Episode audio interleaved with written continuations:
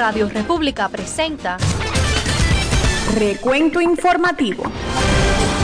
Con el análisis y comentarios sobre los temas que usted necesita conocer y a los cuales tiene derecho. Tiene derecho. Recuento informativo. informativo. El equipo de recuento informativo integrado por el ingeniero Jorge Trilla en la producción general, Yolanda Esteban y un servidor, Paul Sfeir en las voces noticiosas, les saludamos y estamos listos para este encuentro diario con Cuba y el mundo a través de la señal de Radio República, la voz del directorio democrático cubano. Además de las noticias de Cuba, les tenemos la información deportiva, nuestras voces de Cuba, le damos una mirada al mundo y escuchamos a don Julio Estorino, que como siempre canta claro. Y también las notas culturales con Yolanda Esteban. Por favor, súbale el volumen a su radio y acompáñenos. Estamos comenzando Recuento Informativo. Yolanda Esteban nos presenta a continuación los titulares de hoy.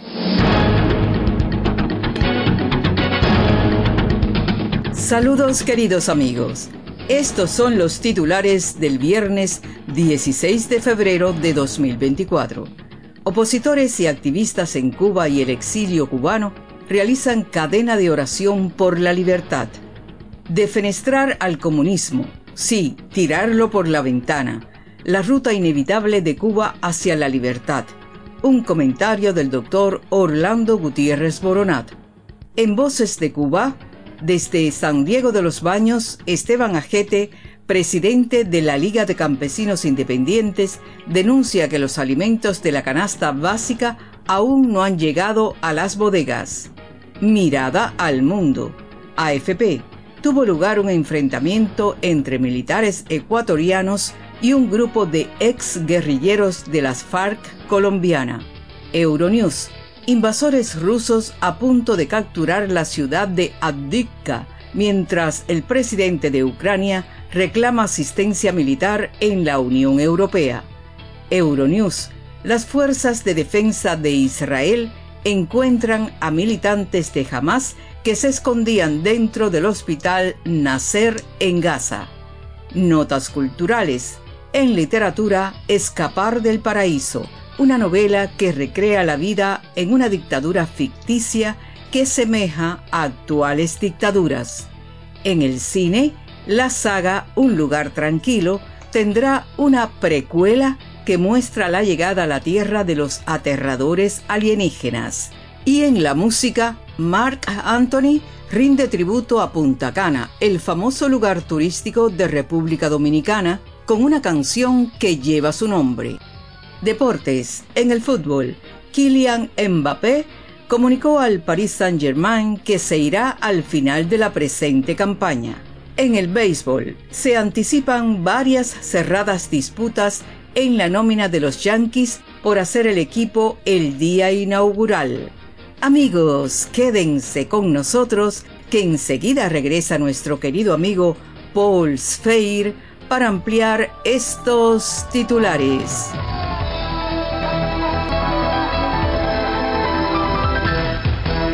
Muchísimas gracias, queridísima Yolanda. Estamos dando inicio a este recuento informativo en su edición correspondiente al día viernes 16 de febrero del año 2024 y comenzamos de inmediato las noticias.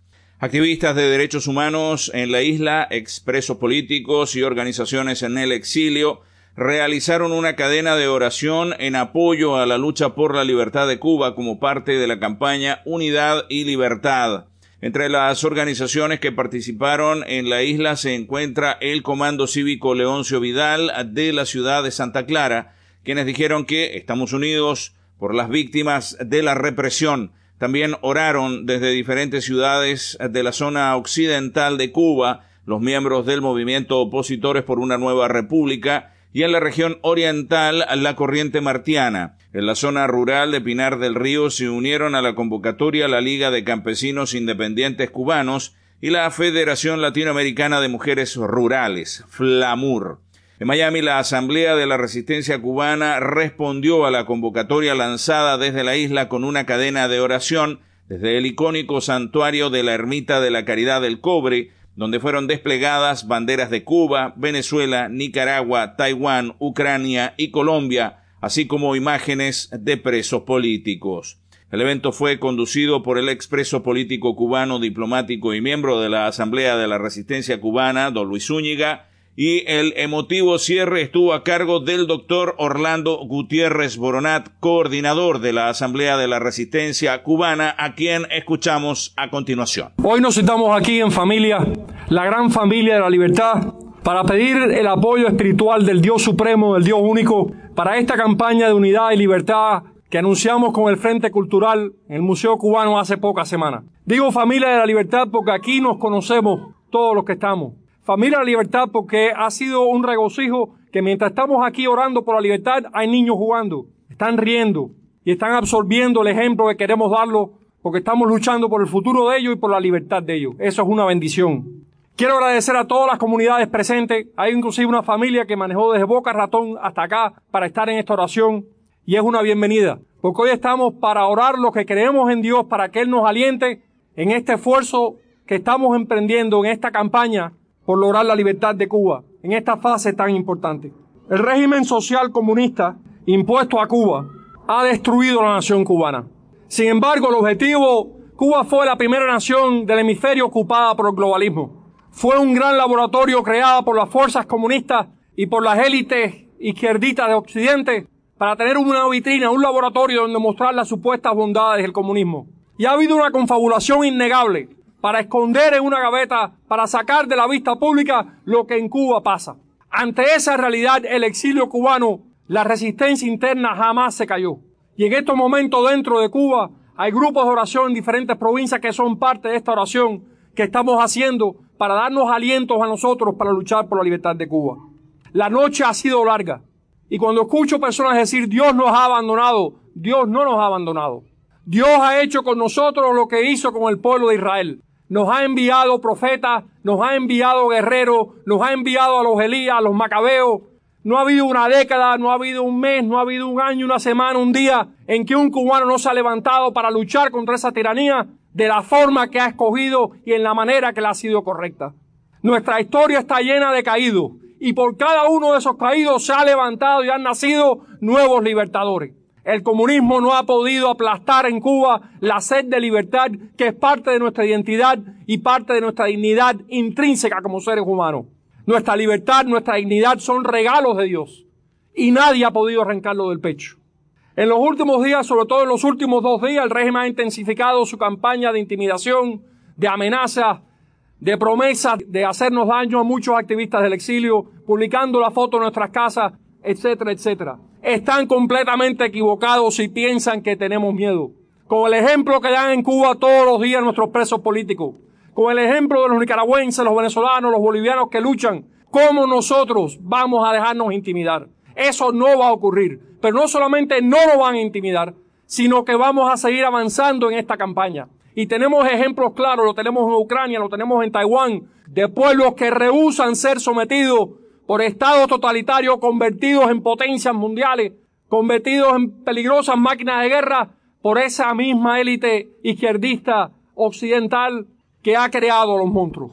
Las fuerzas comunistas y las élites socialistas occidentales que le impusieron a Cuba, que convirtieron a Cuba en un gran laboratorio del comunismo, que convirtieron a Cuba en el cáncer del hemisferio y la metástasis de ese cáncer ha lastimado a todos los pueblos de América Latina, no contaron en que jamás renunciaríamos a esta lucha. Esta lucha no es solo de los cubanos. Esta lucha es de todos aquellos que aman la libertad donde quiera que se encuentren.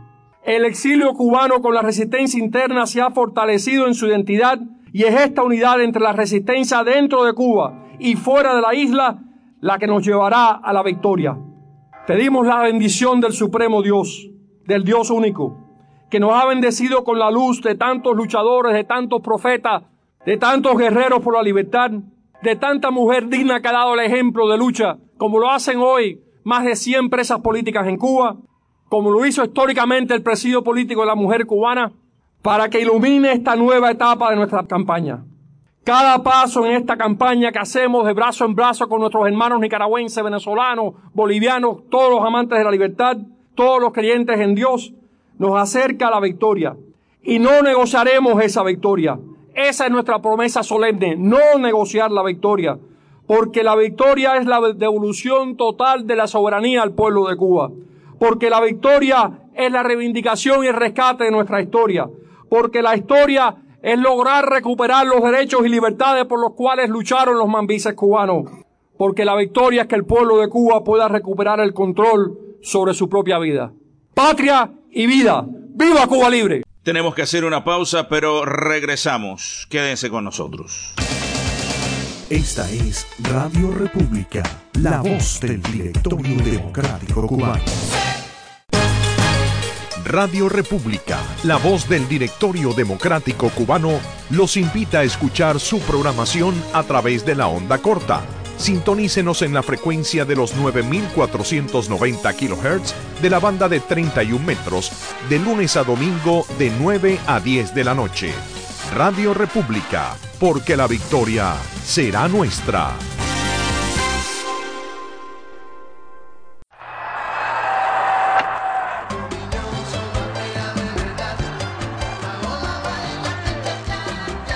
Recuento deportivo.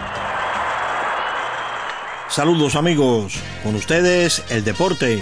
Vamos al fútbol. Kylian Mbappé le notificó al Paris Saint-Germain que tiene la intención de dejar el club cuando finalice su contrato al final de esta temporada, dijeron fuentes al medio deportivo ESPN, allanando el camino para un posible fichaje por el Real Madrid. Después de que el estelar delantero francés le informara a Nasser Al-Khelaifi su decisión este jueves, se espera que se aclare algo más su futuro cuando se esté más cerca del final de la temporada. De Mbappé que creció idolatrando a Zinedine Zidane y Cristiano Ronaldo, leyendas del Madrid, se ha dicho que siempre soñó con jugar en el equipo blanco, y esta vez podría ser el tantas veces dilatado momento para mudarse a la capital española. Las fuentes dijeron a ESPN que el París tenía dos escenarios preparados para sus planes futuros, uno que implicaba que Mbappé permaneciera y otro que no. Ahora que el jugador verbalizó su decisión, de seguro los acaudalados dueños del Paris Saint-Germain echarán sus redes sobre otra estrella del fútbol mundial. Tiempo al tiempo. Y nos vamos al béisbol. Comienzan los campos primaverales y el estadio George Steinbrenner Field vuelve a ser la casa en Florida de los Yankees. Los de New York llegan con un roster mejor en el papel que el de la pasada temporada y según varias predicciones son los favoritos para ganar el este de la Liga Americana. Dentro de esta etapa de entrenamiento existirán batallas por algunas posiciones para la venidera campaña. Comencemos por la receptoría, donde los Yankees tienen el primer dilema. ¿Irán con la defensa y experiencia de un guante estelar como José Treviño o dan la oportunidad a un joven como Austin Wells? Otra batalla será la del quinto infielder. Los Yankees irán con LeMahieu en tercera, Volpi en el campo corto, Gleyber en segunda y Rizzo en primera. Pero al menos dos jugadores de cuadro más estarán dentro del roster del día inaugural. Oswaldo Peraza, Jeter Downs, Jorvis Vivas, Jordan Grosham y Osvaldo Cabrera son los candidatos más fuertes para esos dos puestos. En el caso de Cabrera, es el único que puede jugar también en los jardines y esto lo va a ayudar, además de su experiencia y la versatilidad de ser ambidextro. Y para cerrar, en el bullpen deben estar desde el primer día Clay Holmes como cerrador, Jonathan Loaiziga como preparador y Tommy Canle, Ian Hamilton y Víctor González completarán el staff. Fin del deporte amigos. Hasta la próxima.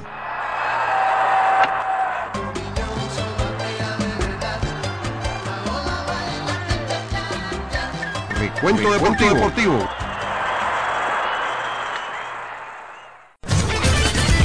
Recuento informativo. Con el análisis y comentarios sobre los temas que usted necesita conocer y a los cuales tiene derecho. Tiene derecho. Recuento informativo. informativo. Y luego de la información deportiva, mis amigos, retornamos a las noticias que tienen que ver con Cuba. Un texto interesante vamos a compartir con ustedes en este segundo segmento de Cuba. Defenestrar al comunismo. Sí, tirarlo por la ventana. la ruta inevitable de Cuba hacia la libertad. Una muy interesante columna del doctor Orlando Gutiérrez Boronat que compartiremos de inmediato con todos ustedes. Escuchemos. Defenestrar al comunismo. Un texto del doctor Orlando Gutiérrez Boronat, secretario nacional del Directorio Democrático Cubano y coordinador de la Asamblea de la Resistencia Cubana. Entre las principales proyecciones para superar la profunda crisis económica, el primer ministro Manuel Marrero, en su primer informe a la décima legislatura del Poder Popular, señaló la vital importancia de la recuperación del turismo, llamada la locomotora de la economía nacional, porque si el turismo crece, va dinamizando el resto de los sectores de la economía en el país. Hasta aquí el informe es directo y válido, pero a continuación comienza la parodia de la desinformación. El régimen nació en la falsificación cuando Fidel Castro aseguró que la revolución cubana no era comunista. Y desde ese día, la mentira es parte consustancial del discurso obligatorio. Marrero, atrapado en la mentira, dice que el turismo ha avanzado en ese proceso gradual de recuperación. Como dato incidental, Juan Carlos García Granda, ministro de Turismo, confirmó que la planta hotelera de Cuba asciende actualmente a 78.862 habitaciones en todo el país.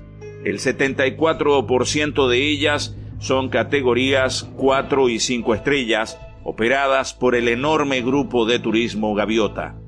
Gaviota incluye los hoteles más importantes de Cuba, la agencia de viaje Gaviota Tours, las marinas Gaviota, la agencia de alquiler de autos y la empresa de insumos y servicios hoteleros AT Comercial. Todo bajo el control de Gaesa, el enorme consorcio comercial administrado por oficiales de las Fuerzas Armadas, el MINFAR. Esta es la posibilidad de la industria hotelera en Cuba, pero Marrero falsifica las estadísticas cuando dice que el turismo está en un proceso de recuperación. El año 2023 ha sido un año cataclísmico para la locomotora de la economía. Las cifras son absolutamente devastadoras.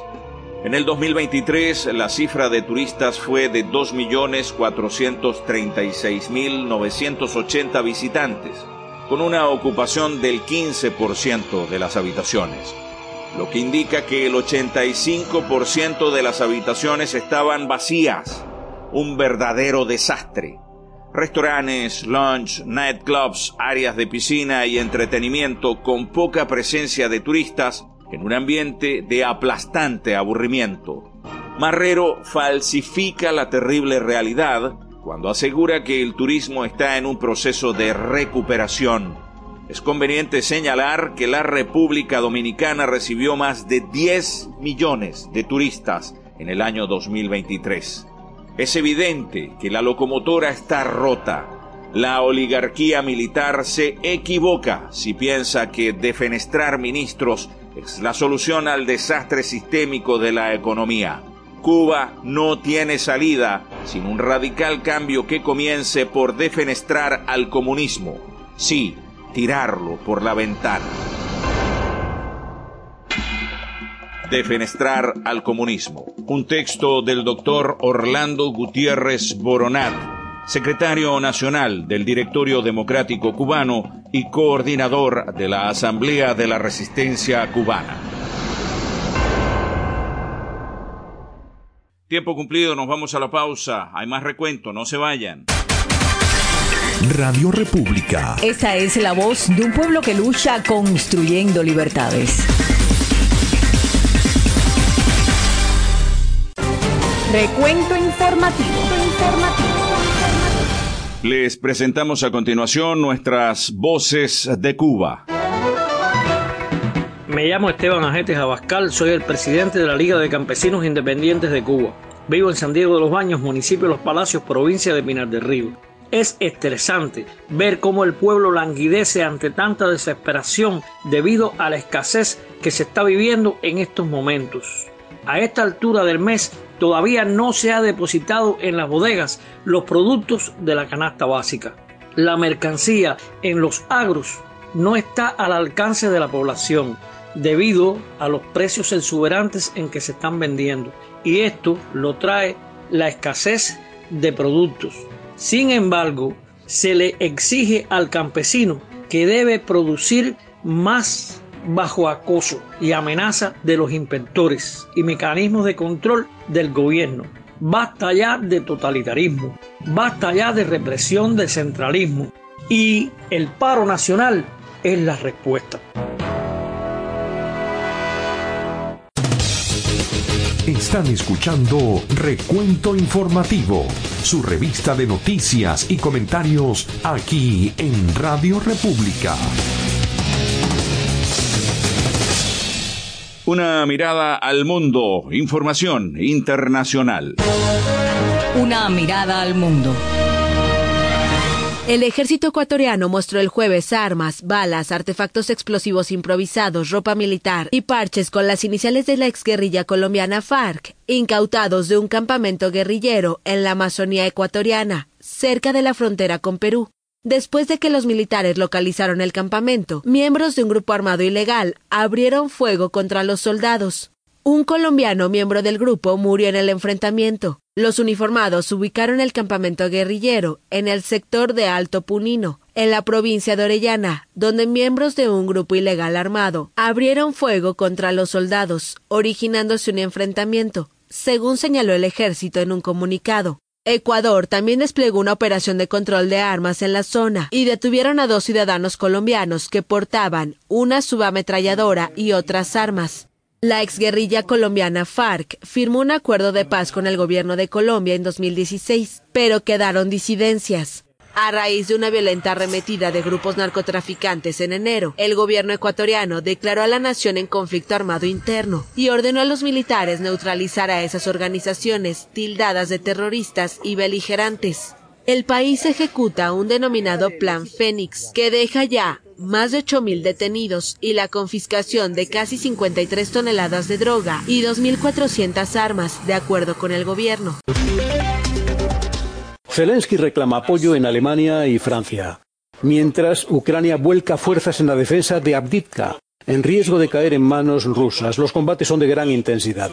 Zelensky se reunió en el Elíseo con el presidente francés Emmanuel Macron para cerrar compromisos de asistencia militar. La Casa Blanca advirtió que las fuerzas rusas comienzan a sobrepasar las defensas ucranianas en la ciudad de Abdiivka.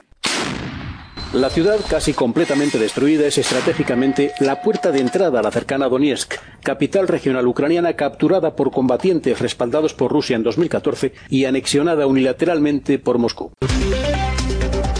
Las tropas israelíes aseguran haber encontrado a militantes de Hamas que se escondían dentro del hospital Nasser. El ejército israelí asaltó el hospital en busca de rehenes en una operación que, según los médicos y pacientes, fue caótica y acabó con varios muertos y heridos. Sin embargo, Israel insiste en que la operación fue precisa y limitada y en que no hubo muertos ni heridos entre los civiles.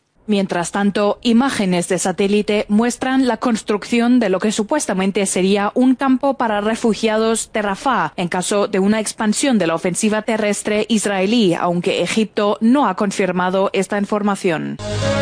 Una mirada al mundo. Y aquí está uno de los segmentos más esperados durante la semana, las notas culturales con nuestra Yolanda Esteban. Bienvenidos amigos a este recorrido por las noticias culturales de la literatura. Federico Relimpio Astolfi es un galeno y a la par escritor oriundo de Sevilla, España. Entre sus novelas destacan Bajo su piel tatuada y Ladridos en la noche, aunando en su obra el género negro, la ficción política y el realismo social. Hoy les traemos su novela Escapar del Paraíso, en la cual recrea la vida en una dictadura ficticia que semeja a actuales dictaduras.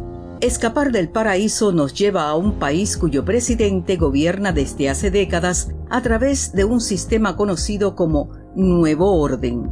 Sus discursos están en la radio a todas horas y sus verdades son las únicas verdades. Los ciudadanos arrastran existencias miserables y hambrientas, según la propaganda oficial, debido al boicot de un país enemigo, pero deben sentirse felices de estar regidos por su bien amado presidente. En ese contexto transcurren las vidas de Flavio, médico oculista, y su mujer Amelia, profesora de matemáticas, ciudadanos respetuosos de las leyes. Flavio se enrola en una misión médica en un país vecino, una misión controlada que tiene objetivos fuera de lo estrictamente médico. En su viaje, Flavio va a descubrir que las llamadas verdades eternas del nuevo orden son matizables y que hay un horizonte diferente más allá del río que le separa del país vecino. Así en su mente comenzará a tomar forma un sueño aparentemente imposible, escapar de su país hecho cárcel y hacer cruzar el río primero mental y luego físicamente a su familia. Del cine y sus estrellas. El filme Un lugar tranquilo que narra la Tierra infestada de espeluznantes alienígenas que atacan y matan guiándose por su sentido del oído, ya tuvo una secuela con buenos resultados en taquilla. Esto ha hecho que se haya filmado una precuela cuyo título es Un lugar tranquilo, día 1, que muestra la llegada a la Tierra de los alienígenas. Un lugar tranquilo, día 1, tiene lugar en la testada y ruidosa Nueva York. Una especie de meteoritos se ven cayendo, pero lo peor llega cuando los alienígenas desencadenan el caos y hunden en el silencio al planeta. El filme tiene previsto su estreno para junio. El pasado está llamando y tú no le respondes. De la música. Mark Anthony rinde tributo a Punta Cana, el famoso lugar turístico de la República Dominicana, a través de una canción que lleva su nombre. En Punta Cana, Mark Anthony combina hábilmente elementos tradicionales de la bachata con su estilo distintivo y su fascinante voz. La canción se adentra en el ámbito de la nostalgia por el resurgimiento de un hermoso romance. Y ya nos despedimos de este recorrido por la cultura, amigos. Recuerden que la modestia es el complemento de la sabiduría. Les habló Yolanda Esteban. Hasta nuestro siguiente encuentro. Ay, yo no sé lo que pasó entre nosotros, que en un momento nos movimos locos y en un amor que se veía bonito, de lo bonito ya quedó muy poco, si tú y yo.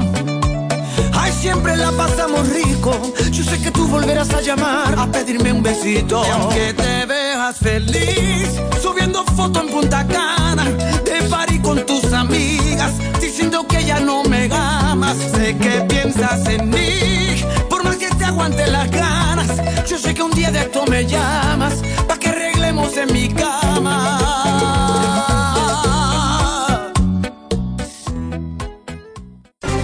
Recuento informativo. informativo.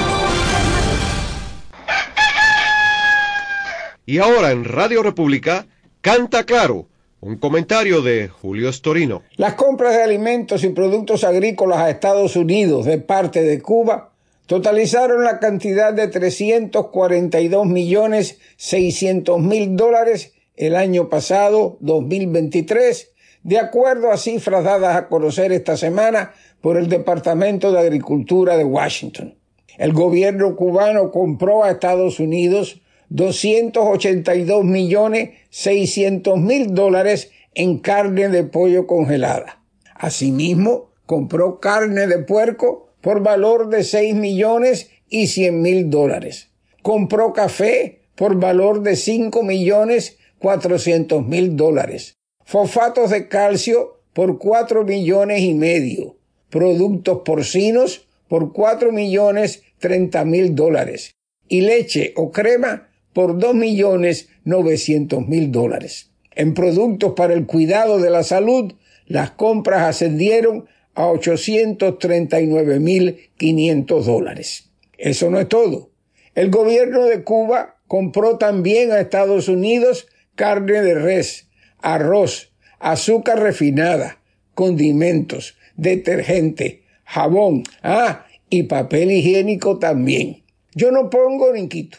Como te dije al principio, son datos ofrecidos por el Departamento de Agricultura de Estados Unidos. Datos que, entre paréntesis, nadie ha rebatido hasta ahora. Son datos de comprobada veracidad. Todo lo cual me hace pensar que el papel higiénico que han adquirido en Estados Unidos nuestros sacrificados dirigentes deben usarlo para limpiarse la boca cuando hablan del bloqueo criminal. Así estamos concluyendo este recuento informativo de hoy. Muchas gracias por habernos acompañado y permitirnos hacer lo propio con ustedes a todo lo largo y ancho de Cuba a través de la señal de la libertad, Radio República la voz del directorio democrático cubano. Debo comentarles antes de despedirnos que el día lunes se conmemora el Día de los Presidentes, President's Day. Por lo tanto, don Jorge Trilla en la producción general de la estación y en las voces informativas, Yolanda Esteban y este servidor Paul Sfeir, nos despedimos hasta el martes. Radio República les presentó Recuento informativo. Con el análisis y comentarios sobre los temas que usted necesita conocer y a los cuales tiene derecho. Les esperamos en nuestro próximo programa.